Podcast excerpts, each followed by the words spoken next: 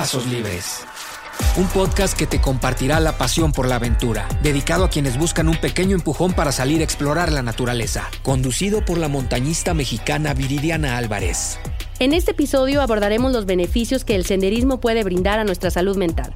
Platicaremos con Alejandra Riego sobre cómo el sendero puede ayudarnos a reducir el estrés y la ansiedad, actuando como una especie de terapia.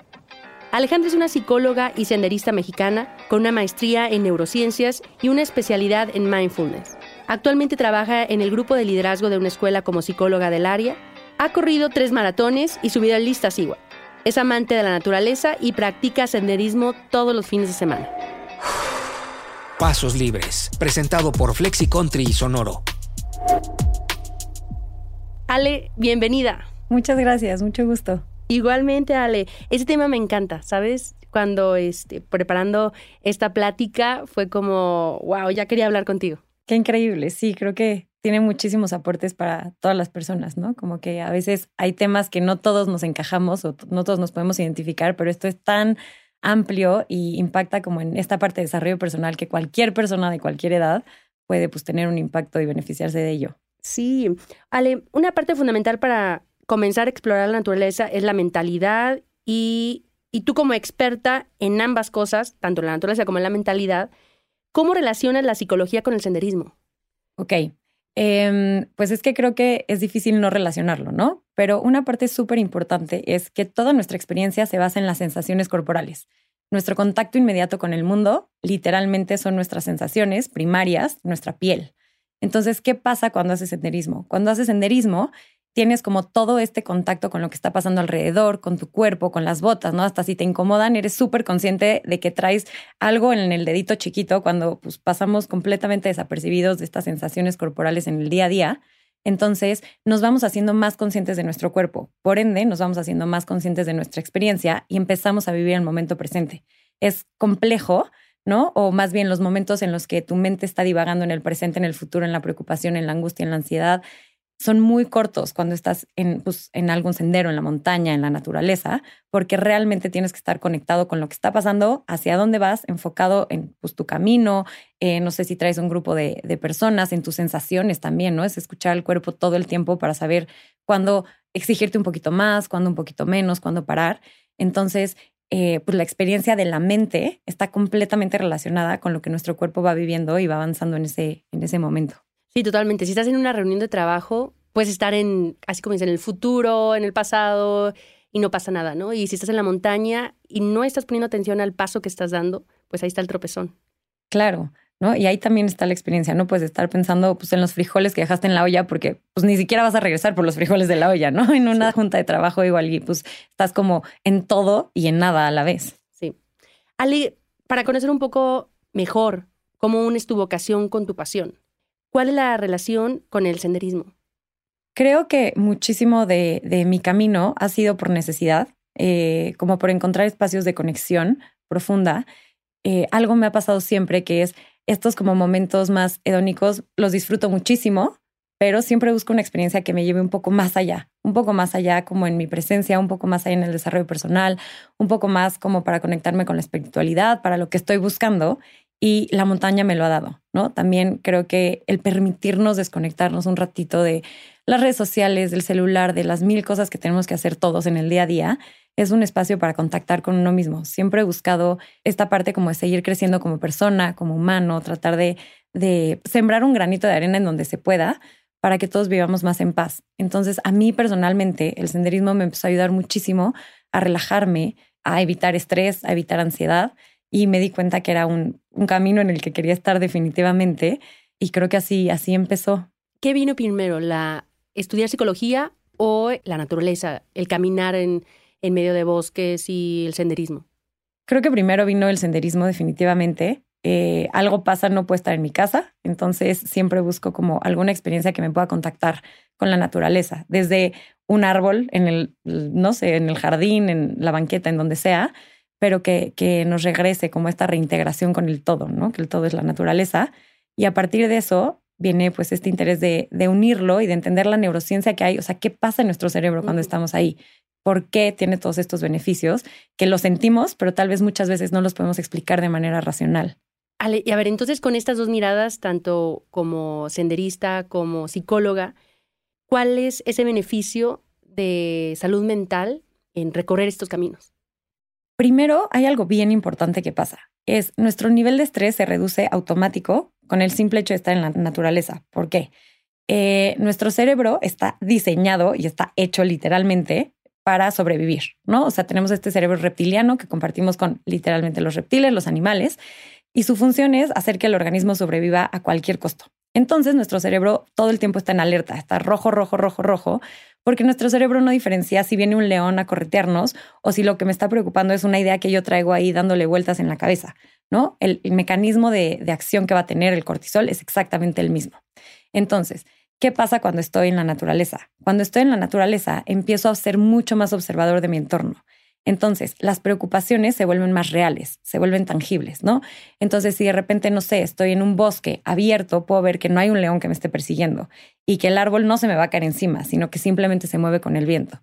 Entonces, mi observación del espacio empieza a ser más objetiva ante lo que está sucediendo real y eso disminuye mi nivel de estrés. ¿Qué pasa cuando disminuye mi nivel de estrés o de cortisol en el cerebro? Que tengo muchísima más disponibilidad de energía para poder experimentar todo, ¿no? Mi cuerpo puede literalmente funcionar mejor en el sistema digestivo porque mi cerebro tiene esa oportunidad de decir, ah, sistema digestivo funciona. Eh, mis pulmones también, ¿no? Quita como este estrés, esta energía que tiene que estar enfocada en la alerta y dice como, ah, todo va a funcionar mejor. Y entonces, cuando yo disminuyo mi nivel de estrés, puedo contactar. El, el, como platicábamos, ¿no? Esta parte de la sensación corporal nos conecta con el momento presente y algo importante es que la, onda electromagnética de la naturaleza, ¿no? Las mm. plantas se mueven, el pasto pica, este, el pasto tiene movimiento, aunque tal vez no es perceptible ante el ojo humano, todo se está moviendo. Cuando caminamos descalzos, por ejemplo, o cuando contactamos como con estas técnicas de grounding, que es como poner las manos o los pies sobre un pedacito de pasto, lo que hace es que nuestra vibración o nuestra onda electromagnética que está funcionando en nuestro cerebro y nuestra periferia contacta con la naturaleza y tiene una vibración más baja de relajación. Es como cuando abrazas a un niño chiquito porque está muy, muy angustiado y entonces tu respiración empieza a ser como al mismo ritmo y puedes ayudarlo a tranquilizarse porque entonces conectamos. Entonces disminuye el nivel de estrés ya que hace como, como este contacto. Además, otra parte bien importante es que activa una parte que se llama los lóbulos frontales que activan el sistema de empatía y de gratitud cuando yo estoy observando la naturaleza, me doy cuenta que también estoy conectado, ¿no? Que si piso una rama, hace y entonces ese simple sonido ya tiene un efecto en mí, tiene un efecto en el de al lado. Entonces empiezo a tener una sensación de pertenencia, empiezo a tener como este awareness, que no hay una traducción eh, específica en, en español, pero es como este nivel de conciencia y de presencia de que todo lo que estoy haciendo tiene un impacto en los demás. El estar presente ¿no? Hace que mi experiencia sea mucho más grata, libera endorfinas, libera dopamina, todos estos neurotransmisores de la felicidad y de la tranquilidad y me permite contactar, también me permite conectar con otras personas y pues todo eso al final del día es como la receta para la felicidad y el bienestar, ¿no? En el cerebro. Sí, totalmente. Y así como lo describes, bueno, haz de cuenta que me llevaste a la montaña a vivir esos momentos de paz y tranquilidad en lugares aún cuando son de mucho riesgo pero observar una nube, este, escuchar tus pasos, que a veces aquí en la ciudad es complicado hacerlo y allá cada detalle es, como exponencial. Ale, hablamos de ansiedad. ¿Cuál sería la diferencia entre estrés y ansiedad? Em, los dos tienen como componente el cortisol, que es el neurotransmisor principal, ¿no? Y es el neurotransmisor que todos tenemos para poder sobrevivir. El estrés es una situación donde hay suficiente cortisol para que yo pueda reaccionar, ¿no? Entonces todos necesitamos cierto nivel de estrés. Todos necesitamos estresarnos para poder responder, para poder moverte, por ejemplo, no sé si te va a atropellar un coche, para poderte agarrar si te vas a sacar en la montaña, ¿no? Para poder poner el pie en una este, roca más firme si de repente ya sentiste que la piedrita que estabas pisando, pues como que no está tan bien puesta. Y ese es un estrés óptimo. La ansiedad es cuando la liberación de cortisol es tan constante que empieza a bloquear otras funciones la energía del cerebro se enfoca en sobrevivir y empieza a afectar otras funciones. Puede ser de otros órganos, puede ser de otros espacios y no me permite estar en el momento presente y no me permite tener una experiencia porque todo el tiempo está viviendo en este nivel de angustia máximo. ¿Qué pasa? Que no me permite explorar, no me permite aprender, no me permite disfrutar porque está haciendo como una retroalimentación constante tóxica para el cerebro tal cual. Y algo bien importante es que el cortisol, cuando se libera de manera constante, empieza a afectar una parte del cerebro que es los lóbulos prefrontales. Los lóbulos prefrontales son lo que nos diferencia de los animales, tal cual, y tiene muchísimas funciones, desde el razonamiento, la empatía, el lenguaje, la interpretación del lenguaje no verbal, las funciones ejecutivas, que es la capacidad que tengo yo de organizarme y ejecutar algo en el espacio. Entonces, ¿qué pasa? Si mi cerebro se empieza a inundar, el cortisol empieza a inhibir estas funciones. Entonces empiezo a tener dificultades para contactar con el otro, para entender el lenguaje del otro y entonces pues de repente ya estoy en conflictos y sobre todo en esta parte de ejecución, pensando un poco en la montaña, si yo estoy en un nivel de ansiedad, entonces ni siquiera mi cuerpo se puede organizar suficientemente bien para que mis ejecuciones físicas sean óptimas, porque estoy tan estresado o tan ansioso que desorganizo mi cuerpo completamente. Entonces empiezo a tener movimientos torpes, empiezo a tener como conductas impulsivas, porque no estoy dejando que mi cerebro actúe como pues debe de actuar, ¿no? Como abrumado, ¿no? Este, me imagino, ah, digo, a mí me ha pasado en situaciones donde no sé ni por dónde empezar. Y yo creo que ese es como dar ese brinco entonces del estrés a la ansiedad. Y hablabas de diferentes funciones. ¿Cuál es la función cognitiva? La función cognitiva es todo lo que nos permite analizar y a partir de la creatividad que todos tenemos, encontrar la mejor solución para cualquier situación. Puede ser para un problema. Entonces, eso me va a permitir analizar la cantidad de riesgos, eh, mis posibilidades de, también de éxito, ¿no? Que es súper importante, porque creo que muchas veces podemos decir, ah, quiero hacer esto, pero sabemos que tal vez no vamos a ser tan exitosos. Entonces igual y quieres dar un paso gigante en la montaña o igual y de repente ya estás cansado y quieres intentar hacer algo más y tienes que regresar y decir, no, mis posibilidades con mi nivel de energía o con el nivel de fuerza física que tengo en este momento, pues no son tantas, ¿no? Entonces mejor reduzco mi meta o mi objetivo y, y puede ser mucho más alcanzable. Entonces eso es como lo que nos permite. Y justo en esta parte de ansiedad que mencionabas, pues si vas a hacer algo impulsivo, lo más importante es como contactar con tu momento presente, ¿no? Así respiro, siento mis pies, no sé, siento el hielo, siento la montaña, siento el frío y entonces me doy como esta pausa de contactar con lo que está sucediendo y ya puedo tener una respuesta más adecuada. Y mira, yo remontándome un poco como al momento en donde siento mi primer como ataque de ansiedad, fue al año de la pandemia, donde no había tocado ninguna montaña.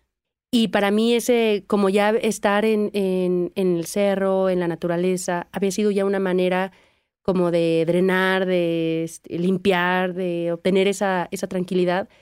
Cuando la dejo por un tiempo, me, me, me topo con esto y era como, ¿qué está pasando? ¿no? Y, y luego entender también que a lo mejor no es tanto ir este, a los fines de semana podemos estar en la montaña, pero pues si tenemos trabajo, pues tenemos que estar en la ciudad y encontrar esos espacios, así como dices, ir al pasto, en el jardín y, hacer ese, esa aproximación, ¿no? Con, con vibración. Claro, y, y, algo bien importante es, la pandemia pues nos enfrentó a todos a nosotros mismos, ¿no? Vivimos en una sociedad que estamos tan acostumbrados a evadir y a tener tantas cosas que el contacto con uno mismo se puede evitar de mil maneras. Entonces, pues siempre es confrontativo, ¿no? Como voltear a ver los propios monstruos es un proceso de responsabilidad. Y entonces, ¿qué pasa en la pandemia? No nos queda de otra, ¿no? Estamos con nosotros y también estamos en un espacio contenido donde nos empiezan a limitar. Y pues los trabajos cada vez son un poco más virtuales, estamos más sentados, este, mucho menos experiencia de movimiento, menos experiencia del contacto humano, del contacto con la naturaleza. Entonces empezamos a entrar en una privación. O sea, el ser humano tiene que explorar, ¿no? Eh, igual los niños, pues por eso juegan, ruedan, trepan, se enlodan, se lastiman, porque tienen que que explorar este ambiente con el cuerpo para poder empezar a hacer un mapeo de lo que sucede. Y como adultos seguimos necesitando lo mismo. Nada más mientras más nos privamos, pues más vamos teniendo como ciertos eh, síntomas que de repente están ahí como parpadeando, pero no los volteamos a ver. Y la montaña, ¿no? O el pasto en la banqueta, ni siquiera el jardinzote, el pasto en la banqueta o abrazar un árbol, nos da esta experiencia de contactar, de sentir el cuerpo, ¿no? O sea, el, abrazar el árbol es sentir la corteza y sentir, no sé, si me pica, si me raspa, si es duro, si es suave, si es terso. Eso ya está haciendo que mi cerebro pueda regularse y reorganizarse para funcionar. Y en esta parte, bueno, ya hablando como con los niños, ¿no? Que se mueven y que viendo la salud física, ¿cómo contribuye la salud mental? ¿Cómo están ligadas? Pues en todo. Este, creo que no hay salud física sin salud mental. ¿No? Todos nuestros hábitos se rigen por nuestros pensamientos, por nuestras creencias, por nuestros hábitos y la única manera de trabajar eso es a partir de cuestionarlos, de observarlos, ver si me funcionan, ver si no. Eh, y otra parte bien importante es justo esta parte que, comentábamos antes. Si mi cerebro está en un estado eh, de estrés crónico o de ansiedad, entonces toda su energía va a estar enfocada en que yo sobreviva. No tiene suficiente energía para que mis pulmones funcionen. No tiene suficiente energía para que mi sistema digestivo esté perfecto. Entonces, ¿qué pasa? O la colitis, o la gastritis, o la alergias. Algo súper, súper importante es que el sistema inmunológico gasta muchísima energía. ¿Qué pasa si mi cerebro no tiene suficiente energía? Pues mi sistema inmunológico se va a deprimir y entonces soy mucho más propenso a enfermarme y a empezar a presentar como todos estos síntomas, ¿no? Obviamente, pues los beneficios más bien de estar en la montaña, pues la oxigenación, como esta parte de mover el cuerpo, de empezarlo a sentir, de mantenernos activos. Creo que es importante entender que no existe un cuerpo perfecto para ir a la montaña, que no existe una forma perfecta para ir a la montaña. Simplemente es la experiencia de cada quien, ¿no? O sea, mi experiencia en la montaña es mi experiencia de Alejandra en la montaña y tu experiencia es tu experiencia de Viri en la montaña. Y no va a ser la misma, pero cada una tiene como estos beneficios físicos, mentales y emocionales de estar ahí. Sí, yo siempre digo que la montaña es tan noble que cualquier persona que se acerque le enseña algo, ¿no? Y, vamos a aprender lo que necesitamos aprender yo veo muchas personas que están como desvinculadas en esta parte de la salud física y la salud mental, que piensan que la salud física no tiene tanto impacto y yo veo personas que trabajan ocho horas y están todavía más cansados que si estuvieran ocho horas haciendo continuamente ejercicio, por ese nivel de estrés que tienen y es así como no me da energía para nada más, ¿no? Y esa es la parte que, que compartes, ¿no? Todo este, cómo es, sí está vinculado y cómo una a otra nos puede ayudar a tener ese equilibrio, porque al final de cuentas todo es equilibrio. Y bueno, y todo este tema se volvió, así como dicen, la pandemia, un boom, ¿no? Porque era volvernos a ver y, estar en, en, un momento de, de, cambios, donde reajustes, ya no era ir a trabajar, era estar en casa, convivir, a veces este, solamente en un espacio muy pequeño. Y llegaron como muchas teorías que a lo mejor ya estaban, pero no, es, no tan fuertes como ahorita y viene lo que es el, el mindfulness. Es un tema que me encanta, todo esto. ¿Qué, ¿Qué es para ti el mindfulness? Creo que el mindfulness es la capacidad de conectar el corazón, la mente, el cuerpo en el momento presente. Como alinear todo lo que somos a donde estamos y a lo que estamos haciendo en ese momento, que es dificilísimo y, y, creo que como que lo hemos pulido, ha tomado muchísima fuerza en los últimos años, que creo que es padrísimo, pero es eso. Eh, hay una definición que justo es china, donde dicen que mindfulness es volver a casa. Entonces creo que es este espacio como donde nos habitamos y habitamos con toda nuestra atención, nuestro corazón, nuestra emoción, nuestra mente, el aquí y el ahora. Sí, yo he escuchado en alguna ocasión que decían, con la montaña te conectas con la naturaleza. Y creo que con la montaña te conectas contigo mismo y así puedes vivir la naturaleza de una manera más abierta, ¿no? Más, más sensorial. Y en, en tema de este, las diferencias entre la meditación y el mindfulness? ¿Es lo mismo o, hay cualidad específica? El mindfulness surge de las meditaciones, es una técnica de meditación. La meditación generalmente tiene como algo en lo que quieras meditar, ¿no? Puedes meditar sobre una intención, puedes meditar sobre un mantra, sobre un mudra, eh, puedes meditar sobre oraciones. Y el mindfulness es más como una filosofía de vida que surge de la meditación. Entonces, se utilizan técnicas de meditación para entrenar a la mente a venir al momento presente nuestro cerebro, otra vez, está hecho para estar viendo todo el tiempo todo lo que está alrededor. Entonces tenemos que enseñarle al cerebro cómo volver a la experiencia de lo que estoy haciendo aquí y ahora, porque es la única forma de vivir nuestra experiencia como en totalidad. Em, muchas veces se confunde como con esta parte de meditación de tengo que estar sentado y no, creo que algo súper importante y riquísimo del mindfulness es que existe el mindfulness activo, como esta meditación activa. ¿no? Hay gente que practica mindfulness, por ejemplo, comiendo y se han vuelto súper famosas las dietas de mindfulness, que es enfocarte en las sensaciones, en las texturas, en los sabores y en la experiencia que es comer, porque todos comemos con prisa, este, en lo que vamos a lo que sigue, sino que vivir la experiencia. Y bueno, ¿no? O sea, la montaña, el senderismo, el alpinismo, correr, creo que son estos tipos de meditación activa donde estás completamente enfocado en lo que estás haciendo y justo lo que comentábamos, ¿no? O sea, no te da espacio y tiempo de estar pensando en otras cosas, porque si sí, pues ya diste un mal paso o ya la regaste o algo pasó y te pones en peligro. Entonces tienes que estar completamente enfocado en lo que estás haciendo y eso te permite vivir una, una experiencia, pues justo, de presencia y atención plena. Algo muy curioso cuando, em, regresando de Everest, sobre todo, me decían, oye, ¿qué tipo de meditación haces? Y era, pues no, porque tenía también erróneamente esa idea de la persona en blanco sentada en una posición específica haciendo meditación, que es una que sí, sí hay ese tipo de meditación, pero no toda es así. Y me di cuenta que la meditación que hacía es la que dice, la meditación activa, que es estar en la montaña disfrutando ese momento, teniendo conciencia de lo que estás haciendo y conectando contigo y con el entorno. Y en esta parte de, del mindfulness, en la montaña, bueno, ya nos platicabas cómo hacerlo, ¿cuál sería como la recomendación que dices, esto es súper importante para poder tenerlo en cuenta cuando vayas al bosque a caminar, a, un parque, este, a una montaña? Yo creo que lo más importante es ir sin expectativas, ¿no? Todos tenemos esta idea como de meditar, mindfulness, la mete en blanco. No existe, es un mito, es una, o sea, no, está mal dicho, no hay forma, ¿no? Más bien lo que queremos ser y hacer es observar nuestros pensamientos. Entonces, cuando yo me vuelvo mi propio observador, me doy cuenta, cuando mi mente ya está divagando y ya estoy pensando en qué va a pasar en seis años o ya estoy pensando en qué pasó hace dos años. Y eso me permite regresarme. Entonces, una parte súper importante es ir sin expectativas y simplemente, o sea, estar. Porque si yo tengo expectativas de, no, es que tendría que tener la mente en blanco, no, es que debería estar pensando en esto, no, es que debería estar tranquilo, ya, no, definitivamente no estoy haciendo mindfulness, ¿no? Entonces es una parte soltarlo, simplemente dejarte sentir la experiencia como la tengas que vivir, ¿no? Algo bien importante que nos deja hacer mindfulness es que también todo lo desagradable es algo que se observa.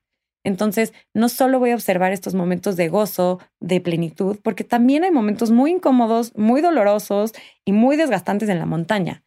Y observar eso también me da muchísima más información sobre mi propio proceso interno y sobre todo lo que estoy viviendo en el momento. Y otra parte es también ser como muy compasivos y amorosos con nosotros. La naturaleza nos permite eso, ¿no? Como observarnos y, regresar como a tener esta paciencia y decir, bueno, si yo hoy voy más lento, pues voy más lento. Bueno, si mi objetivo era, no sé, subir tantos metros y subí menos, pues bueno, hoy se vale. Entonces, regresar a esta parte amorosa, compasiva con nosotros, nos permite abrazarnos uno a nosotros y abrazar nuestra experiencia. Soltar un poco como el debería ser porque el debería ser siempre nos llena de frustración, de angustia, de miedo, de estrés, y pues justo eso es lo que nos aleja de una experiencia plena. Sí, tal cual, ¿no? Toda la expectativa es desilusión, viene una desilusión. En esta parte de si alguien quisiera empezar teniendo esa conciencia, mindfulness, ¿qué le recomendarías? Yo les recomendaría que en este momento pongan atención sobre los dedos de sus pies. Entonces, el simple hecho de que yo les diga, pongan atención sobre los dedos de sus pies, sobre la planta completa de sus pies, qué temperatura tiene, qué textura, cómo se siente. Eso es mindfulness, porque lo estamos observando. Pero muchísimas veces pasa desapercibido porque estamos en mil otras cosas. Entonces es eso. La experiencia más fácil como de acceder a este, a este estado de atención plena es a través del cuerpo. Y creo que a mí lo que más me ha gustado y lo que más ha disfrutado, aunque no es para todos, es el senderismo descalzo, ¿no? De repente darte la oportunidad de decir, bueno, si hay varitas, si hay piñitas, si hay piedras, me las voy a clavar, pero las voy a sentir y voy a caminar y voy a seguir caminando. Y entonces esa experiencia desagradable es temporal y solo tal vez me picó una milésima de segundo y ya pasé y entonces el paso que, di que seguía era pasto y uff, se siente delicioso. Entonces el contactar con las sensaciones de los pies es increíble, es delicioso, pero no es para todos. Si no fuera eso, creo que otra forma muy fácil es simplemente observar lo que pasa a su alrededor, no observar el movimiento en la naturaleza, los sonidos, no juzgar, ¿no? O sea, no escuchar un sonido y de, ah, hay un pájaro, se va a caer el árbol, sino nada más como, ah, un sonido y disfrutar las sensaciones, si es aire, si es sol o el peso de la mochila, que a veces también empieza a ser un tema, ¿no? De, ah, bueno, entonces pues vengo con el peso, entonces cómo se sienten mis hombros, ah, ok, pues los voy a relajar, cómo se sienten mis piernas, ah, ok, me voy a desamarrar la ojeta un poco. O sea, empezar a contactar con todo lo que nuestro cuerpo nos dice es lo más fácil, lo más enriquecedor y creo que es como una forma de empezar a practicar muy fácil. Sí, el, ejercicio que mencionas de empezar con lo de los pies y luego el tobillo, y empiezas a seguir a recorrer todo el cuerpo hasta llegar a, a la cabeza, a mí me sirve mucho para dormir. Ahorita, por ejemplo, que ya estoy próxima a expediciones, así como, tengo que hacer esto y ya viene la expedición y y es eso, ¿no? Como olvidarte de todos esos pensamientos, de todas esas preocupaciones y enfocarte en el cuerpo y te da esa tranquilidad, esa relajación que te permite dormir. ¿Cuánto tiempo? Porque también es, es casi, pues muy complejo, ¿no? Todo el día estar como en ese mindfulness, ¿no? Pero al menos cuánto tiempo al día recomendarías hacerlo?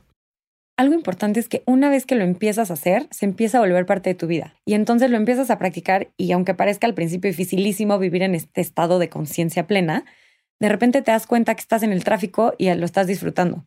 De repente te das cuenta que, ah, ya observé que sí, estaba tensando la mandíbula. Entonces yo les recomiendo hacerlo literalmente un minuto al día. Puede ser poner tres alarmas en el celular a lo largo del día y que cuando suene pongan respira y el simple hecho de hacer tres respiraciones conscientes empieza a ser una práctica de observación. O cuando se bañen, ¿no?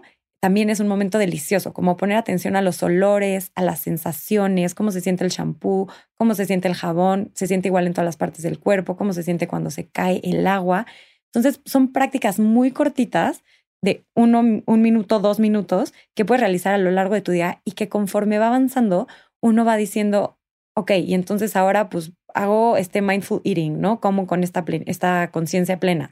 Eh, de repente, ah, bueno, no sé, voy a hacer ejercicio y entonces me voy a enfocar en sentir mis pies. Ah, bueno, voy a estar con alguien y entonces me voy a enfocar 100% en sentir lo que estoy sintiendo con esa persona, en hablar con esa persona y se va extendiendo. Entonces, justo, ¿no? Que no sea abrumador soltar las expectativas y empezar con cosas chiquitas, un minuto, algo que sea alcanzable para que vean que todos lo podemos hacer y que conforme lo vamos practicando, esto se va expandiendo en nuestra experiencia. De las preguntas que más me hacen es, ¿cómo entrenas la mente? ¿O qué piensas estando allá? ¿no? Y creo que así como lo describes, no lo hubiera podido describir mejor, que todo esto que nos compartes es como el resumen de, lo que vivo en la montaña. El año pasado, estando en Annapurna, que es una de las montañas más peligrosas eh, del mundo, donde de tres que suben a la cima, uno muere. estamos hablando del 33% de fatalidad. Eso para la mente es fuertísimo y genera un nivel de estrés continuo que llega a ser ansiedad si se permite que eso, si estás pensando, ah, mira, aquí es donde los polacos murieron, aquí vas pasando por eh, lugares icónicos en la montaña, entonces ese nivel de estrés está todo el tiempo. Entonces, tener la capacidad de no estar pensando en cuántas personas se han muerto por donde voy pasando, sino, ah, mira, mira, ya viste esa montaña y mira la nube y mira, como tratando de traerme al, a la hora y ha sido clave para, para poder sobrellevar pues, los meses de expedición, porque si fuera un día, pues no hay problema. Pero cuando es un día, más una semana, más, eh, más un mes, más dos meses, es ahí cuando ya vienen es, este tipo de, pues, de circunstancias que te impiden dar tu mejor, pues lo mejor, ¿no? Estar atento, eh, tener esa fuerza física, porque el estrés debilita más, yo creo que la mente debilita más que, que la parte física. O sea, no importa si son ocho horas de trayecto, a tres horas de, estar pensando que me puedo morir. Claro, y creo que algo súper ilustrativo de esto que dices es, por ejemplo, las idas al doctor, ¿no? O al dentista. Es mucho más desgastante el tiempo que pasas pensando, no, es que me va a inyectar, y entonces la aguja, y entonces va a ser grande, y entonces me va a doler, o el dentista no me va a poner la fresa, y entonces no sé qué. Y cuando realmente estás ahí, la experiencia dura, híjole, yo creo que un segundo. O sea, la inyección te dura un segundo, la fresa dura tres segundos. Y es mucho más torturante, ¿no? Todo el tiempo que pasaste analizando, pensando, sobrepensando y dándole vueltas a eso, que realmente el momento que viviste en la experiencia. Ale, tú eres montañista también. Eh, has corrido maratones y ya tienes esa experiencia tanto de cómo diferenciar la parte del cuerpo y la mente. ¿Cuánto porcentaje tú le das a uno y a otro? Es que creo que no pueden estar separados. O sea, creo que el cuerpo habla y creo que mientras más lo escuchamos, o sea, esta intuición, ¿no? Desde, desde regresar a la intuición, muchísimo con mis pacientes en terapia trabajamos el volver a sentir tu intuición. Y la intuición no es más que el cuerpo hablándote, hablándote de algo que sabe que no está bien, de esa cosquillita, ese feeling que tienes de que algo, no, no sé, no vayas a ese lugar o no digas esto, no hagas lo otro, no comas esto, es el cuerpo hablando. Entonces, no lo podemos separar porque es como más bien nuestro lo que nos conecta a la experiencia, nuestro transporte y nuestro vehículo a la realidad. Entonces, mientras más tiempo pasamos conectando la mente y el cuerpo, nuestra experiencia va a ser mucho más plena en lo que sea. Y en esta parte de la como de la mente en la montaña, ¿no? A veces este ve, yo me, me ha tocado y yo creo que a ti también te ha tocado estando aquí en las montañas de México y ver personas fuertes físicamente, pero la mente les traiciona y van para abajo. Claro, justo con los niños es muy fácil de ilustrarlo, ¿no? Hablamos de la mente de panda y la mente de chango. Y entonces la mente de panda es la mente que está dando un paso y se está enfocando en dar ese paso. Y se está agarrando y entonces está sintiendo la roca. Y está volteando al cielo y entonces ve y siente el aire y voltea, ¿no? Y la mente de chango es la que está en la roca, pero está pensando, no, es que debería de voltear al cielo. Y entonces da un paso y dice, no, es que ya di dos pasos, híjole, no es que qué tal que en mm. cinco pasos ya tengo que ir al baño. Entonces, creo que lo que traiciona, ¿no? Es esta mente de chango, esta mente de todo lo que puede pasar. Porque claro que si nos ponemos a analizar todas las posibilidades, ¿no? Como tú lo decías en tu experiencia, pues obviamente nos vamos a paralizar. Porque claro que hay amenazas, claro que es difícil, claro que es cansado, claro que es desgastante. Pero si vamos viviendo la experiencia conforme la vamos avanzando, creo que esas son como las personas que logran llegar a ciertos este, pues, niveles o alcanzar sus objetivos. Sí, totalmente y en el, en el sendero, en los caminos, ¿cuál sería, en esa parte de sí estar presente, pero hay una parte donde también entra como sembrar pensamientos, o sea, la mente, como entrenarla? Algo súper importante creo que es la intención. Eh, como platicábamos, nuestro cerebro tiene la tarea de ver en todo y ver todas las posibilidades de analizar y entonces está en todo y no está en nada. Cuando nosotros sembramos una intención, le damos al cerebro una tarea, ¿no? Le decimos, quiero llegar aquí, quiero hacer esto, quiero sentir mm. tal. Entonces lo que hacemos es, haz de cuenta, como en vez de que el río se vaya para todos lados, le decimos, órale, a ver, encáusate a esto. Entonces, cuando yo siembro una intención, puede ser mi intención, no sé, contactar con mi cuerpo. Mi intención en la montaña puede ser eh, llegar a, este, a la cima. Mi intención en la montaña puede ser compartirla con alguien, puede ser eh, lo que sea, ¿no? O sea, ahí sí creo que es tan amplio como todas las personas. Y entonces, si yo sé cuál es mi intención, puedo ir buscándola y puedo estar consciente conforme voy llegando a ella. Si no, simplemente voy a tener muchísimas experiencias con muchísimas sensaciones y no voy a saber cómo acomodarlas o con cuál quedarme. Entonces, el, sembrar una intención, ¿para qué quiero regresar? ¿No? Para, bueno, a la montaña, ¿para qué quiero ir? ¿Para qué quiero estar ahí? Y eso nos permite que nuestro camino sea como un poco más limpio en cuestión mental. Y eso te ayuda a que tu mente no se haga de chango.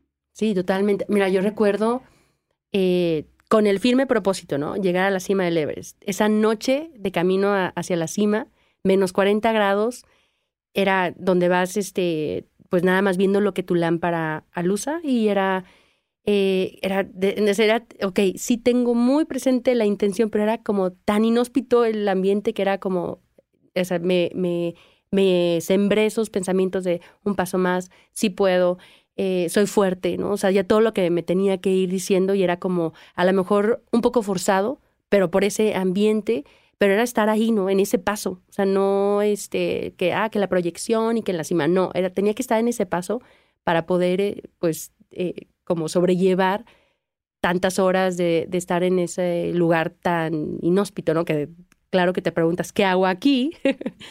pero es este parte pues también de a lo mejor llevarlo a un extremo, ¿no? Donde llevas a la mente a esos límites empujando. Claro, y creo que es súper ilustrativa esta parte que dices como de lo que alumbra, eh, ¿no? Mi lámpara o mi linterna es lo que veo. En la mente funciona exactamente igual, como esta metáfora del minero, ¿no? Que está la mm. mina y entonces no ve todo, pero donde alumbra es lo que ve. Eso es mindfulness, ¿no? Como llevar a mi cerebro a que vea lo que yo quiero que vea.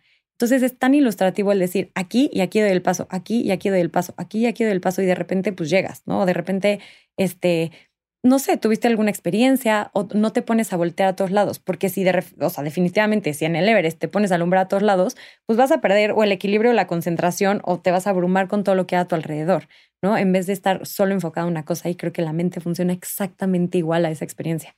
Oye, ¿tú qué opinas cuando la típica, el meme del de, senderismo, del montañismo, que es cuánto falta, ¿no? Y eh, que a unos dicen cinco minutos. Y es, nunca le creas al, guía cuando te dice que cinco minutos, ¿no? ¿Qué pasa en esta parte de, ya cuando la mente está preguntando cuándo falta y empieza como a, a, a cuestionarse, a debilitarse? ¿Qué recomiendas tú? creo que una parte es el cansancio físico, ¿no? O sea, es inminente que sí te vas a cansar, que sí va a ser retador, que sí va a ser complejo, pero em, no enfocarte tanto en cuánto falta, sino hasta dónde, ¿no? Y justo en esta parte de ser compasivos con nosotros mismos, decir, pues bueno, si faltan cinco horas, pues faltarán cinco horas. Si yo aguanto tres, pues aguanto tres, ¿no? Y, ir enfocando en los pequeños objetivos. Es como si dices, este, quiero un millón de dólares, ¿no? Y entonces solo te enfocas en un millón de dólares y todos los días dices que quiero un millón de dólares, que quiero un millón de dólares, pero realmente no estás haciendo nada para ese millón de dólares. Que si dices, voy a ahorrar 10 pesos, voy a ahorrar 10 pesos. Entonces es mucho más fácil eh, alcanzarlo y además para el cerebro no es amenazante. Cuando hay estas como cuestiones grandes o abrumadoras, el cerebro se paraliza porque dice, ah, ¿cómo le vamos a hacer para llegar ahí? ¿No? Y si vas por pequeños pasos, es mucho más fácil alcanzarlo. Entonces es otra vez regresar a la experiencia de lo que estoy haciendo en este momento. Y también en una cuestión más existencial, pues no, ¿cuánto va a faltar para algo? ¿Cuándo va a ser suficiente de algo? Y tenemos esta idea de cuando llegue a tal lugar voy a ser feliz, cuando llegue a no sé dónde voy a estar pleno. Y que en la montaña pasa muchísimo, ¿no? Que es como, o bueno, en mi experiencia creo que ha pasado, que es cuando llegue a la cima voy a ser pleno. Y llegas a la cima y dices, ah, está chido, pero disfruté mucho más, eh, no sé, el primer ascenso ¿no? Y entonces dices, órale, pude haber disfrutado mucho más ese tramito en vez de estar pensando, ya quiero llegar, ya quiero llegar, ya quiero llegar.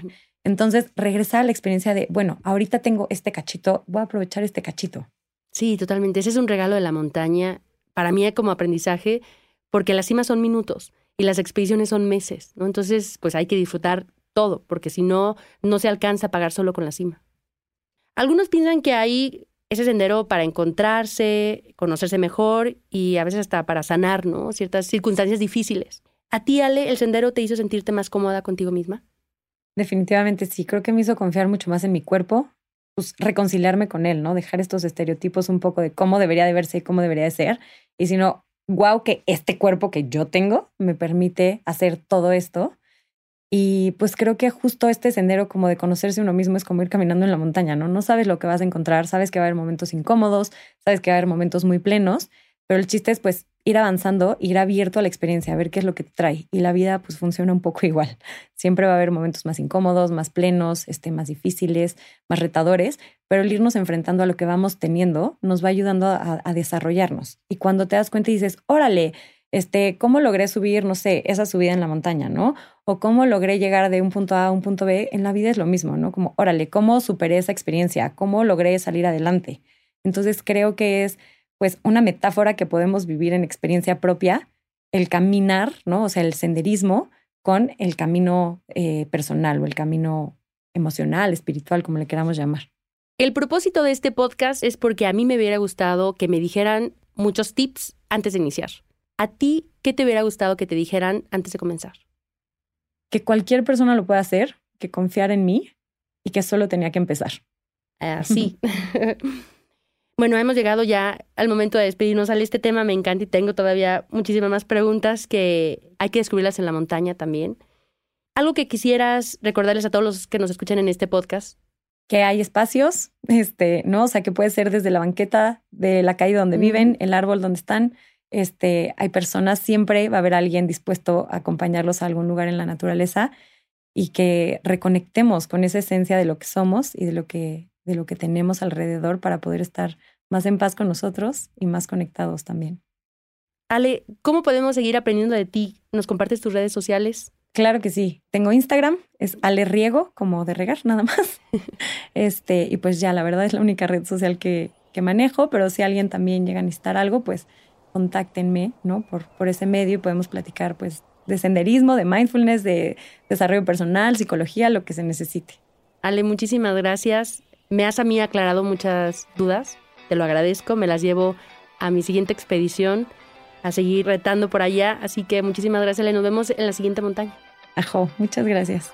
Pasos Libres. Es un podcast de Flexi Country y Sonoro con Viridiana Álvarez. Envía tus comentarios y preguntas en redes sociales al hashtag Pasos Libres y arroba FlexiCountry o arroba Sonoro Podcast. Suscríbete y recomiéndalo a quien le urge sentir la naturaleza. Nos encontramos en el sendero.